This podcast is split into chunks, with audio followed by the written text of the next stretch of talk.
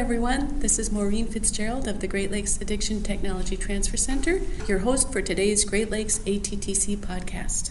The Great Lakes ATTC podcast bring interviews and insights to the addiction treatment and recovery services field in the Great Lakes region and beyond.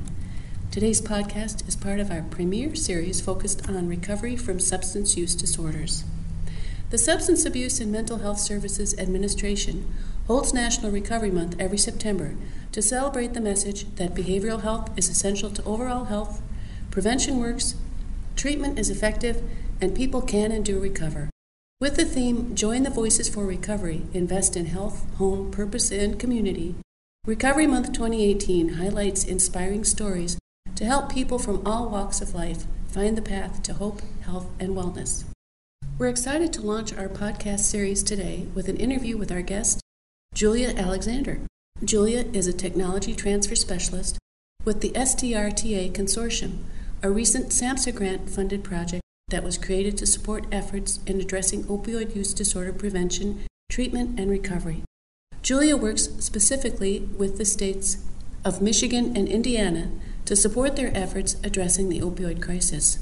Before her current position, Julia assisted in the forming of Minnesota's leading recovery community organization, Minnesota Recovery Connection, and was on staff at that RCO for nearly eight years, including her time as co executive director of MRC for the latter part of her tenure there. A woman in long term recovery, Julia has advocated for recovery professionally and personally for many years and would like us all to know that recovery works. Thanks for joining us today, Julia. Before we begin, tell us a little bit about yourself and your background in recovery. Well, uh, my name, as, I, as you said, is Julia Alexander. I'm a woman in long term recovery, and what that means for me is I have a sobriety date of August 28th, 1992. I'll do the math for you. So, this August, I'll be celebrating 26 years in long term recovery. And what that means for me is that I'm much more present in my life today with my family, my friends, hopefully my coworkers and uh, I'm able to uh, be a participant, an active participant in my community. I vote, I pay taxes, and I'm an active member uh, of society today. Congratulations on your long term recovery, and thank you for sharing your story. Thank you. What inspired you to become a professional in this field, Julia? Well, I fell into it a little bit. So I found recovery at the same time that I started my undergraduate studies uh, the same month, actually. And so I did uh, a lot of just work in my community in recovery during that time. Uh, and when I graduated, uh, I was looking for, you know, full time work and what to do next. And I had been doing a lot of volunteer work with the Hazelden Foundation, now Hazelden Betty Ford, but then it was Hazelden Foundation. And I applied for a position in their development office. And so I did that for about five or six years uh, before I went on to do grad school. So I initially entered the field in the development uh, department and fundraising. So that was my initial um, kind of entrance into this type of work. And I ended up going to grad school in California for a number of years. And when I came back, I was studying for my qualifying exams as a doctoral student. And a friend of mine had called and, and asked if I wanted to do some kind of assistant work with this new project that they were starting, what was called a recovery community organization. It's a very small staff with a, a large number of volunteers. And did I want to be part of it? And I thought, oh, this is great. I can supplement my student loans, I can work on my dissertation, and I can do some work in the field that I enjoy.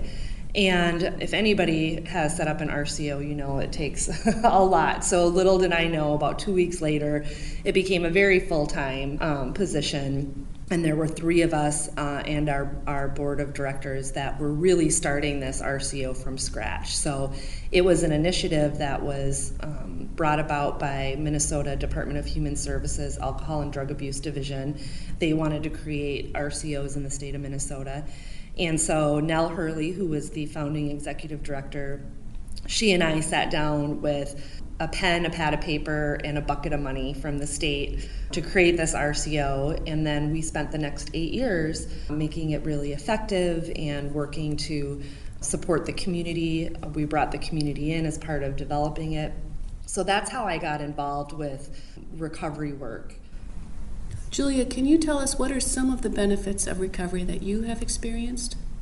Sure. Well, I one of the things I want people to know is that obviously I want people to know that recovery is possible, recovery works, but also that young people can find recovery. So I found recovery before I turned 21, and like I said, when I was starting my education. So I've been really lucky to have my recovery as my background for most of my whole adult life. So the benefits are some of which I mentioned earlier, but mostly like you know, I'm really able to be present in my life. I'm able to be a professional in this field. Um, I'm able to have relationships with my family, friends.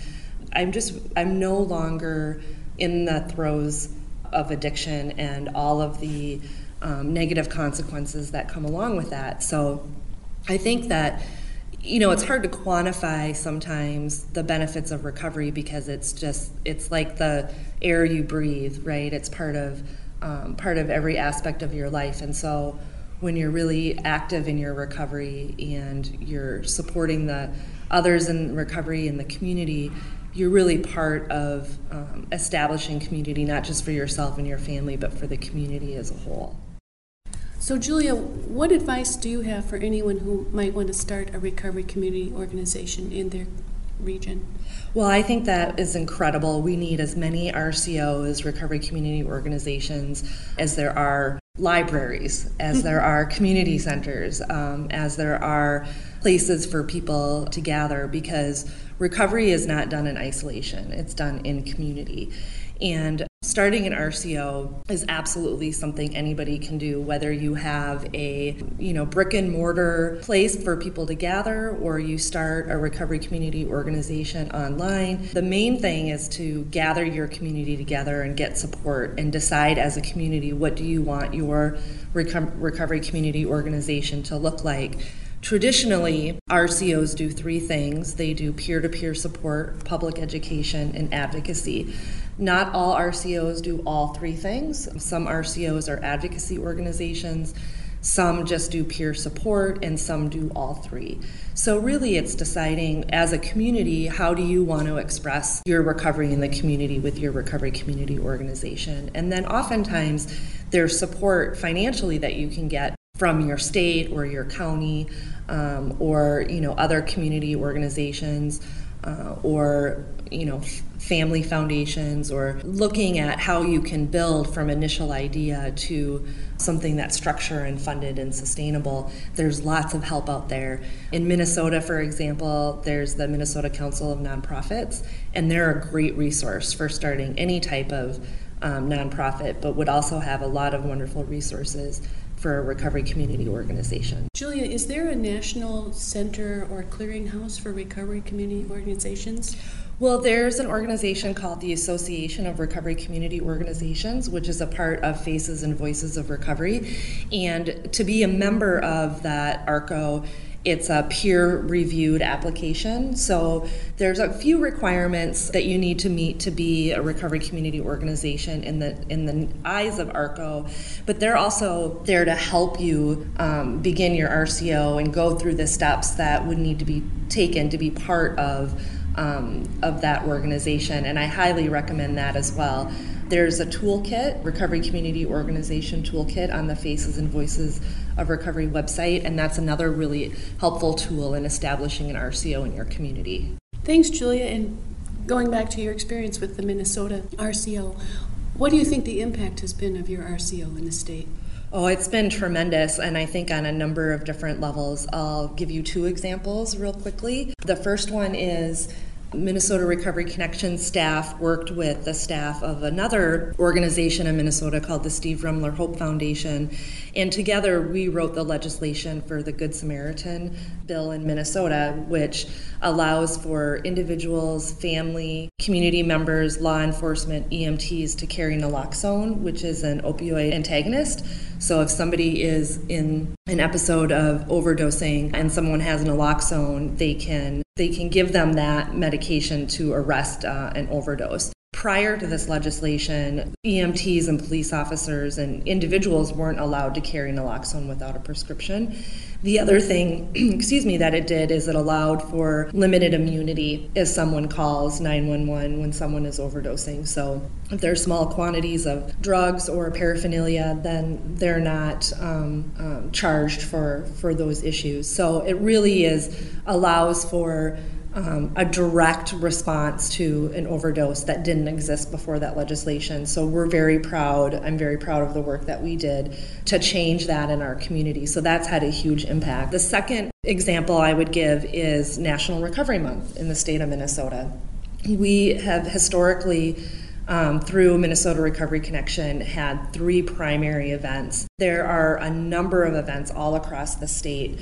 As a recovery community organization, Minnesota Recovery Connection did a Walk for Recovery, which has upwards of 5,000 people attend every year a spirituality breakfast uh, and also rally caps for recovery twins game which is recovery night at target field so there were over 2000 people all coming together to uh, have fun in recovery, uh, go to a baseball game, and show everybody in the stadium that recovery works. So it's a great way to bring together everyone in the community to support recovery, whether you're an individual in personal recovery, friend or family member, a professional in the field, or other allies. It's a wonderful way to recognize the power of recovery uh, in the community. Thanks, Julia. I want to thanks again for joining us today, and thanks to everyone for tuning into our podcast. Our next podcast in the Recovery Month series will air September 22. Our guest speaker, Janer Hernandez, will share his insight on what recovery means in Hispanic and Latino communities. All Great Lakes ATTC podcasts will be available for download from our website. Thank you.